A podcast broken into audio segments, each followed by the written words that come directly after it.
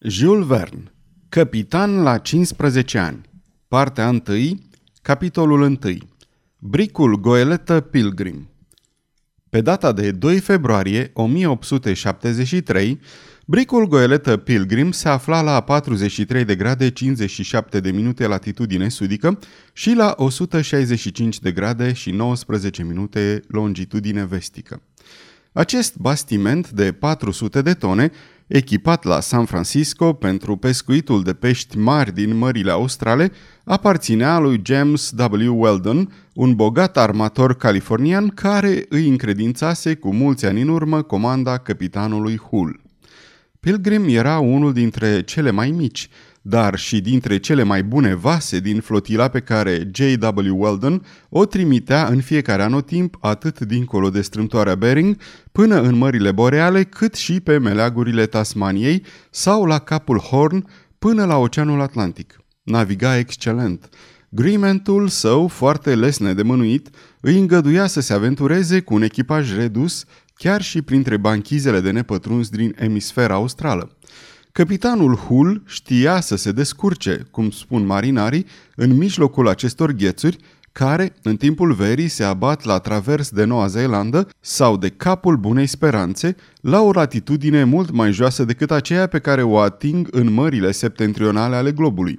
Este adevărat că era vorba doar despre iceberguri de mici dimensiuni, slăbite de nenumăratele ciocniri, roase de apele calde, dintre care cele mai multe se duceau să se topească în Pacific sau Atlantic.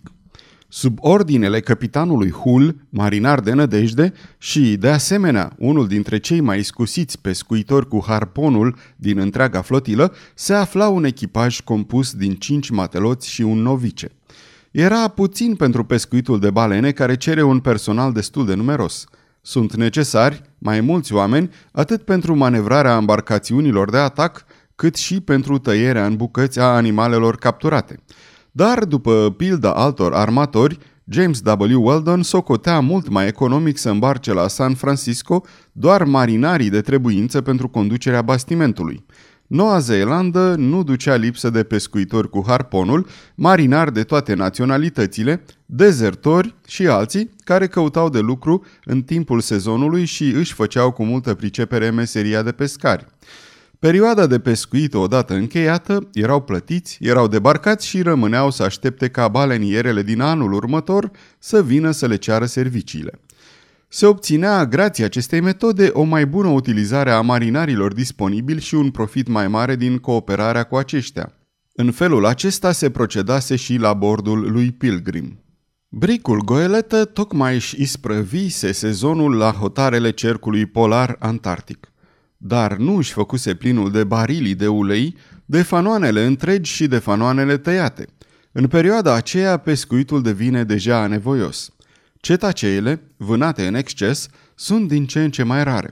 Balena veritabilă, care poartă numele de Nord Caper în Oceanul Boreal și de Sulfur Ball Tone în mările sudului, tinde să dispară. Pescarii sunt nevoiți să se mulțumească cu finback, cetaceul din mările antarctice, mamifer gigantic, ale cărui atacuri sunt de multe ori primejdioase. Exact așa făcuse și capitanul Hull în timpul acestei campanii, dar la viitoarea sa călătorie avea de gând să se îndrepte spre o latitudine mai înaltă, ajungând până la acele pământuri, Clary și Adelie, a căror descoperire, contestată de americanul Wilkes, aparține definitiv ilustrului comandant al vaselor Astrolab și Zelosa, francezul Dumont d'Urville. Într-un cuvânt, nu fusese un sezon prea fericit pentru capitanul Hull. La începutul lui ianuarie, adică pe la mijlocul verii australe, deși nu sosise încă vremea întoarcerii pentru baleniere, capitanul Hull se văzuse silit să părăsească locurile de pescuit. Marinarii, care se adăugaseră echipajului său pentru a-l întări, de fapt o adunătură destul de jalnică, își dă dură în petec, cum se spune, și trebuie să se gândească să se descotorosească de ei. Pilgrim se îndreptă așadar spre nord-vest, spre meleagurile Noii Zeelande, cu care făcu cunoștință pe 15 ianuarie. Ajunse la Waitemata, portul din Auckland, așezat înăuntrul golfului, pe coasta insulei dinspre miază noapte și aici îi debarcă pe pescarii pe care îi angajase pe timpul sezonului de pescuit – echipajul nu era mulțumit. Lipseau cel puțin 200 de barili de ulei din încărcătura lui Pilgrim. Niciodată nu mai avuseseră un sezon atât de slab. Capitanul Hull se întorcea deci împovărat de dezamăgirea unui vânător strălucit care pentru prima oară a dat kicks sau aproape. Era în joc amorul său propriu și, foarte supărat, nu putea să ierte pe acei netrebnici care, datorită nesupunerilor, compromiseseră rezultatele campaniei sale. Zadarnic încercă să recruteze un alt echipaj de pescuit la Auckland. Toți marinarii disponibili se îmbarcaseră deja pe celelalte baleniere.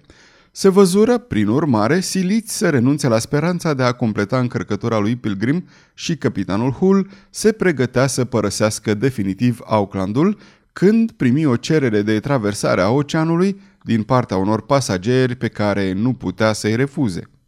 Doamna Weldon, soția armatorului lui Pilgrim, fiul ei Jack în vârstă de 5 ani și una dintre rudele sale, căreia îi se spunea vărul Benedict, se aflau atunci la Auckland. James W. Weldon, pe care tranzacțiile sale comerciale îl obligau câteodată să viziteze Noua Zeelandă, îi luase cu el pe toți trei cu gândul că se vor întoarce împreună la San Francisco. Dar, în clipa în care toată familia se pregătea să plece, micuțul Jack se îmbolnăvi destul de grav și tatăl său, chemat imperios de treburile sale, trebuie să părăsească Aucklandul, lăsându-și acolo soția și copilul împreună cu vărul Benedict. Trecuseră trei luni de atunci, trei luni lungi de despărțire care se dovediră a fi extrem de apăsătoare și de neplăcute pentru doamna Weldon. Totuși, băiețelul se însănătoși și acum era în măsură să poată porni la drum când i se aduse la cunoștință sosirea lui Pilgrim.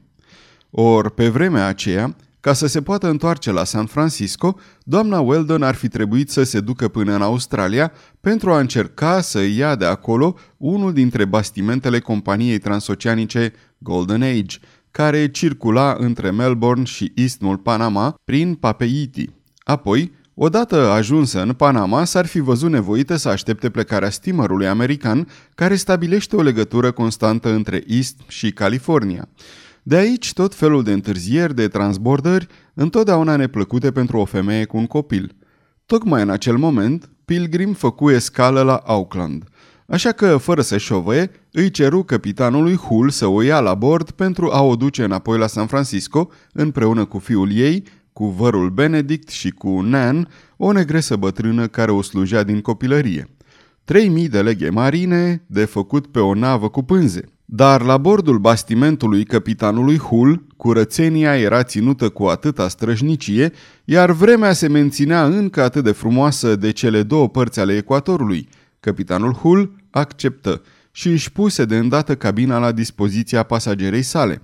Vroia ca în timpul unei traversări ce putea dura între 40 și 50 de zile, doamna Weldon să se simtă cât mai bine cu putință la bordul balenierei. Existau deci anumite avantaje pentru doamna Weldon dacă avea să facă drumul spre casă în aceste condiții.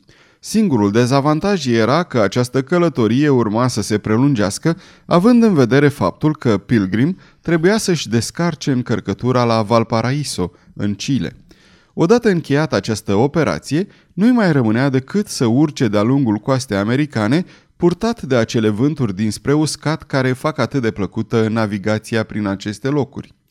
Doamna Weldon era, de altfel, o femeie curajoasă, pe care marea nu o înspăimânta.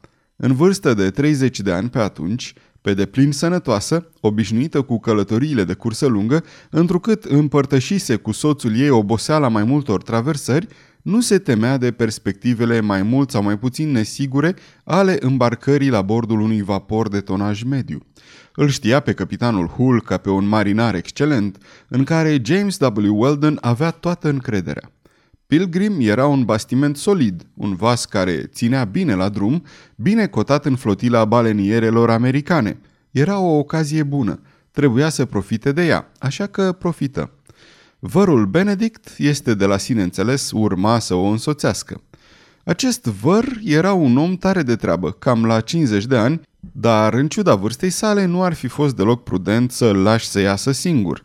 Mai degrabă lung decât voinic, mai degrabă îngust decât slab, cu fața osoasă, craniul enorm și foarte chel, recunoșteai în întreaga sa persoană interminabilă pe unul dintre acei demni savanți cu ochelari de aur, ființe inofensive și bune, hărăzite să rămână toată viața niște copii mari și să se stingă foarte bătrâni, ca niște centenari care mor în brațele doicii. Vărul Benedict. Așa îi se spunea peste tot, chiar în afara familiei, și, într-adevăr, făcea parte din categoria acelor persoane, cum se cade, care par să fie veri cu toată lumea. Vărul Benedict, stânjenit mereu de brațele și picioarele sale lungi, era cu desăvârșire incapabil să se descurce, chiar și în împrejurările cele mai obișnuite. Nu stingherea pe nimeni, o, nu, ci mai degrabă îi încurca pe ceilalți și se încurca pe sine – mulțumindu-se de altfel cu puțin, uitând să bea sau să mănânce, dacă nu îi se aducea de mâncare sau de băut, insensibil atât la frig cât și la cald, părea să aparțină mai degrabă regnului vegetal decât regnului animal. Închipuiți-vă un copac cât se poate de nefolositor, fără roade și aproape fără frunze, care nu hrănește și nu adăpostește pe nimeni, dar care are inimă bună. Așa era vărul Benedict ar fi făcut bucuros servicii oamenilor dacă, ar spune domnul Prudom, ar fi fost în stare să le facă. În sfârșit, era îndrăgit chiar și pentru această slăbiciune a sa. Doamna Walden îl privea ca pe copilul ei, un frate mai mare al micuțului său Jack. Se cuvine să adăugăm aici că vărul Benedict nu era totuși nici leneș, nici lipsit de ocupație. Din potrivă, trudea zi și noapte – Singura sa pasiune, istoria naturală, îl absorbea în întregime. Istoria naturală e mult de spus. Se știe că diversele părți din care este alcătuită această știință sunt zoologia, botanica, mineralogia și geologia. Or, vărul Benedict nu era în niciun fel nici botanist, nici mineralog, nici geolog. Era atunci un zoolog, în adevăratul înțeles al cuvântului, un fel de cuvie al lumii noi, disecând animalul prin analiză sau reconstituindu-l prin sinteză, unul dintre acei cunoscători profunzi, versați în studiul celor patru tipuri la care știința modernă reduce întreaga lume animală, vertebrate, moluște, articulate și radiate, Dintre aceste categorii, naivul, dar studiosul savant a pus oare sub observație diversele clase și a cercetat ordinele, familiile, subfamiliile, genurile, speciile, varietățile care le disting? Nu. S-a dedicat vărul Benedict studiului vertebratelor, mamiferelor, păsărilor, reptilelor și peștilor? Deloc. Au figurat oare moluștele de la cefalopode până la briozoare printre preferințele sare, iar malacalogia nu mai are secrete pentru el? Nici atât. Atunci radiatele, adică echinomodermele, acalefii, polipii, enterozoarele, spongierii și infuzorii au fost aceia asupra cărora s-a plecat cu o sârdie, arzând vremea atât de îndelungată uleiul de la lampa sa de lucru? Trebuie să vă mărturisesc că n-au fost nici radiatele. Prin urmare, cum mai rămâne de citat din zoologie doar categoria articulatelor, se înțelege de la sine că asupra acestora s-a îndreptat singura pasiune a vărului Benedict. Da, și se cuvine să mai facem încă o precizare. Încrângătura articulatelor numără șase clase. Insecte, miriapode, arahnidele, crustaceele, circopodele și anelidele. Ei bine, vărul Benedict, științific vorbind, nu știa să deosebească o râmă de o lipitoare medicinală, un păianjen domestic de un scorpion, un miriapod obișnuit de o scolopeandră. Dar atunci, ce era vărul Benedict? Un simplu entomolog, nimic mai mult. La această afirmație veți răspunde fără îndoială că în accepția sa etimologică Entomologia este acea parte a științelor naturale care se ocupă de toate articulatele. Așa este, general vorbind, dar prin tradiție acest cuvânt a căpătat un sens mai restrâns. Se folosește așadar doar în cazul studiului propriu-zis al insectelor, adică al tuturor animalelor articulate, ale căror corpuri, constituite din inele așezate unul lângă altul, alcătuiesc trei segmente distincte care posedă trei perechi de labe ceea ce le-a adus numele de hexapode. Așadar, cum vărul Benedict s-a mărginit la studiul articulatelor din această clasă, el este doar un simplu entomolog. Dar acest lucru nu trebuie să ne înșele. Această clasă de insecte numără numai puțin de 10 ordine. Ortopterele, nevropterele, himenopterele, lepidopterele, hemipterele, coleopterele, dipterele, ripipterele, paraziții și tisanurii. Or, în unele dintre aceste ordine, în cel al coleopterelor, de exemplu, au fost recunoscute 30.000 de specii și 60.000 în cel al dipterelor. Așadar, subiectele de studiu nu lipsesc și cred că sunteți de acord că există suficient material pentru un singur om. Așa că viața vărului Benedict era exclusiv și în întregime consacrată entomologiei. Acestei științe îi închina toate ceasurile vieții sale, toate, fără excepție, chiar și orele de somn, fiindcă visa într-una numai hexapozi. Gângănile pe care le purta prinse cu ace de mânecile sau de gulerul jiletcii sau de căptușeala pălăriei sau de mânicile brodate ale cămășii erau atât de multe și de mărunte încât nimeni n-ar fi reușit să le numere fără să greșească. Atunci când vărul Benedict revenea din cine știe ce plimbare științifică, prețioasa sa pălărie, în mod deosebit, nu mai era decât o cutie de istorie naturală, fiind burdușită pe dinăuntru și pe din afară de o sumedenie de insecte străpunse. Iar acum vom spune totul despre acest original, când veți afla că numai din pasiune entomologică îi însoțise pe domnul și doamna Weldon în Noua Zeelandă. Pe acele meleaguri, colecția sa se îmbogățise cu câteva exemplare rare și vă dați seama că era cât se poate de grăbit să se întoarcă și să le claseze în rafturile cabinetului său din San Francisco. Așadar, dacă doamna Weldon și copilul ei urmau să se întoarcă în America cu Pilgrim, nimic mai firesc decât să fie însoțiți de vărul Benedict în această călătorie. Dar nu este deloc sigur că doamna Weldon s-ar fi putut bizui pe el dacă s-ar fi aflat vreodată într-o situație critică. Din fericire, era vorba doar despre o călătorie ușor de făcut, pe vreme frumoasă și la bordul unui bastiment al cărui capitan merita toată încrederea.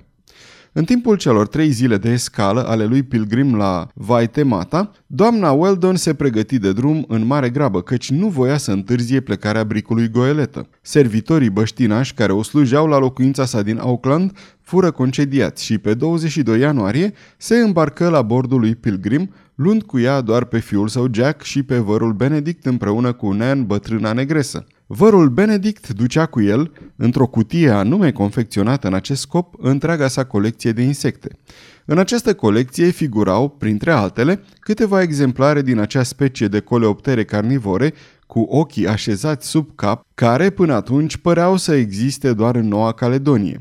I se recomandase cu căldură un anume păianjen veninos, acel catipo al maorilor, a cărui mușcătură e adesea mortală pentru indigeni – dar un păianjen nu aparține ordinului insectelor propriu-zise. El își are locul între arahnide și, ca urmare, nu reprezenta nicio valoare în ochii vărului Benedict. Așa că respinsese disprețuitor oferta, iar cel mai de preț juvaier al colecției sale era tocmai un remarcabil coleopter carnivor cu ochii dispuși într-o poziție atât de ciudată. Se înțelege de la sine că vărul Benedict, plătind o primă substanțială, se asigurase că prețioasa sa încărcătură va călători în cele mai bune condiții, întrucât, în ochii săi, prețioasele trofei ale rodnicei sale expediții științifice erau mult mai prețioase decât întreaga încărcătură de ulei și de fanoane arimată în cala lui Pilgrim. În momentul manevrei de plecare, atunci când doamna Weldon și tovarășii ei de călătorie se aflau pe puntea bricului Goeletă, capitanul Hull se apropie de pasagera sa. Să fie limpede, doamnă Weldon, îi zise el, dacă străbateți oceanul la bordul lui Pilgrim, o faceți pe propria dumneavoastră răspundere. De ce îmi faceți această observație, domnule Hull? îl întrebă ea pentru că nu am primit niciun ordin de la soțul dumneavoastră în această privință și, în definitiv, un bric goeletă nu vă poate oferi garanția unei bune traversări, cum o poate face numai un pachebot destinat special transportului de pasageri. Dacă soțul meu ar fi aici, răspunse doamna Weldon, credeți, domnule Hull, că ar șovăi să se îmbarce pe Pilgrim împreună cu soția și copilul lui? Nu, doamnă, nu ar șovăi, spuse capitanul Hull. Nu, cu siguranță. Cum nici eu nu șovăi. Pilgrim este la urma urmei o navă de nădejde, deși de data asta n-a prea avut noroc la pescuit și sunt sigur de ea, așa cum poate fi sigur un capitan de bastimentul pe care îl comandă de atâta amar de vreme. Dacă v-am spus ceea ce v-am spus, doamnă, am făcut-o pentru a-mi declina orice responsabilitate și pentru a vă repeta că nu veți găsi la bord confortul cu care sunteți obișnuită. Dacă este vorba despre confort, domnule Hull, răspunse doamna Weldon, acesta nu este un lucru care ar putea să mă facă să-mi schimb hotărârea. Nu mă număr printre acele pasagere mofturoase care se plâng necontenit cât de strâmte sunt cabinele și cât de sărace sunt mesele. Apoi, doamna Weldon, după ce îl privi câteva clipe pe micuțul ei Jack, pe care îl ținea de mână, zise Să pornim, domnule Hull. Ordinele de plecare fură date de îndată, pânzele orientate și Pilgrim, manevrând în așa fel încât să iasă din golf cât mai repede, se îndreptă în direcția coastei americane. Dar, la trei zile după plecarea sa, bricul goeletă, împiedicat de puternicele brize dinspre est, se văzu obligat să lege mura la vela de la babord pentru a avea vânt bun. Așa că, pe data de 2 februarie, capitanul Hull se afla încă la o latitudine mai înaltă decât și-ar fi dorit și în situația unui navigator care încearcă mai degrabă să treacă de capul Horn decât să se apropie pe drumul cel mai scurt de noul continent. Sfârșitul capitolului 1